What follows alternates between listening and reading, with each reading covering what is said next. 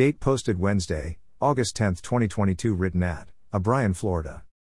Scripture from 2 Corinthians 9 7 8, 11 13, translation, Good News Translation, GNT Bible text, 7 You should each give, then, as you have decided, not with regret or out of a sense of duty, for God loves the one who gives gladly. 8 And God is able to give you more than you need, so that you will always have all you need for yourselves and more than enough for every good cause. 11 He will always make you rich enough to be generous at all times, so that many will thank God for your gifts. 12 For this service you perform not only meets the needs of God's people, but also produces an outpouring of gratitude to God. 13 And because of the proof which this service of yours brings, many will give glory to God for your loyalty to the gospel of Christ, which you profess, and for your generosity in sharing with them and everyone else. Application There are many negative ideas out there about giving to the church. So, let's remind ourselves that the church is considered the bride of Christ, as referred to in Scripture.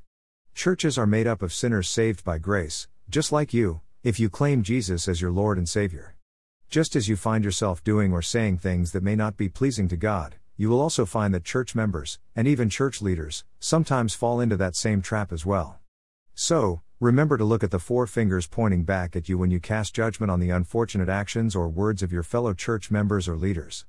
Satan will tempt you to find excuses on why you shouldn't give to the local church, because his job is to kill, steal, and destroy the work of our Lord, especially through the local church.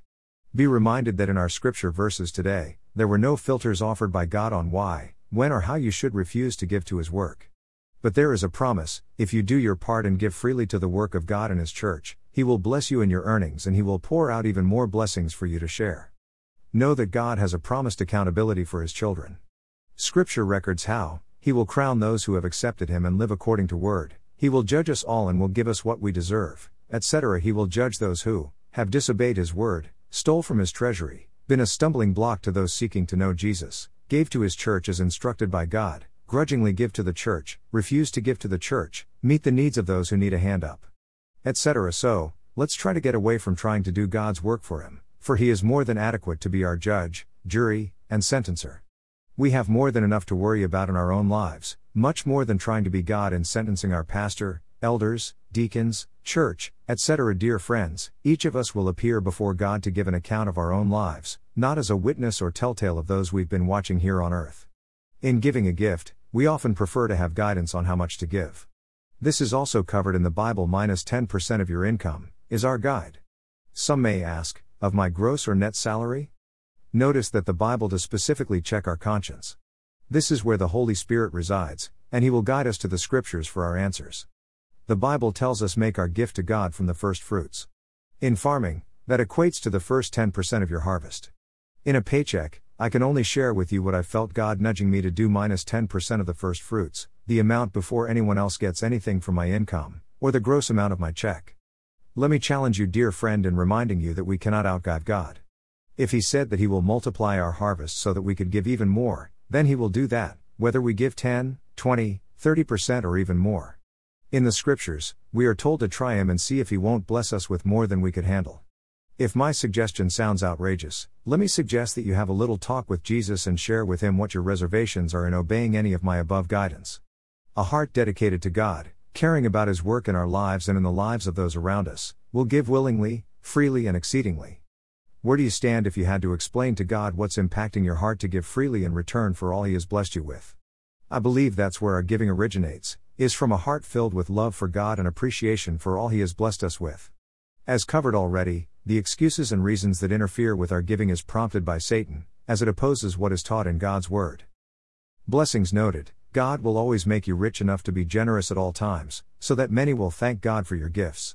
What an awesome inducement to give even more to God's work, including to His children in need. Praise and thanksgiving will go up for us as others are blessed.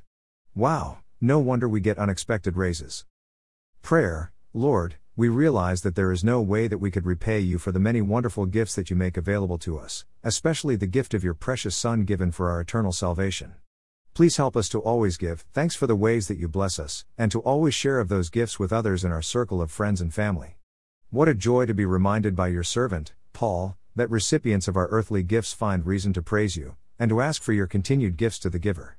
Praise you, Father, Son, and Holy Spirit, for invoking in us a heart of giving, in recognition of, and in celebration of the many ways that you bless us. As vessels of your love, please teach us to be open to the ways we can give to bless your children in need, and the ongoing work of your church. Amen. Footnote There are two more pages on my blog that will provide you with additional information, one of them being to know Jesus. If you have been challenged to make a decision today after reading this devotional, please click on the above page, or speak with a local Bible teaching pastor, or contact me at nuggetsfromgodsword at outlook.com. Please allow someone to pray with you and give you help and or encouragement as you begin or continue your walk with Jesus. Words underlined in my blog might indicate a link to a song that came to mind as I wrote the devotional. Feel free to click on the link and listen as you continue to read or pray. If this devotional was forwarded to you and you would like to see more, please go to Nuggets from God's Word and read more, or you may freely subscribe for a daily email conveniently containing each day's devotional. You may also visit me on Spotify and listen to Nuggets while you're out and about. I would encourage you to find a church home nearby your home, and attend as frequently as you could. Get to know God, and allow His people to encourage and strengthen you in your Christian walk, while making every effort to be a blessing to them. God is at work among His people. Please consider growing in your faith, as you worship with fellow believers.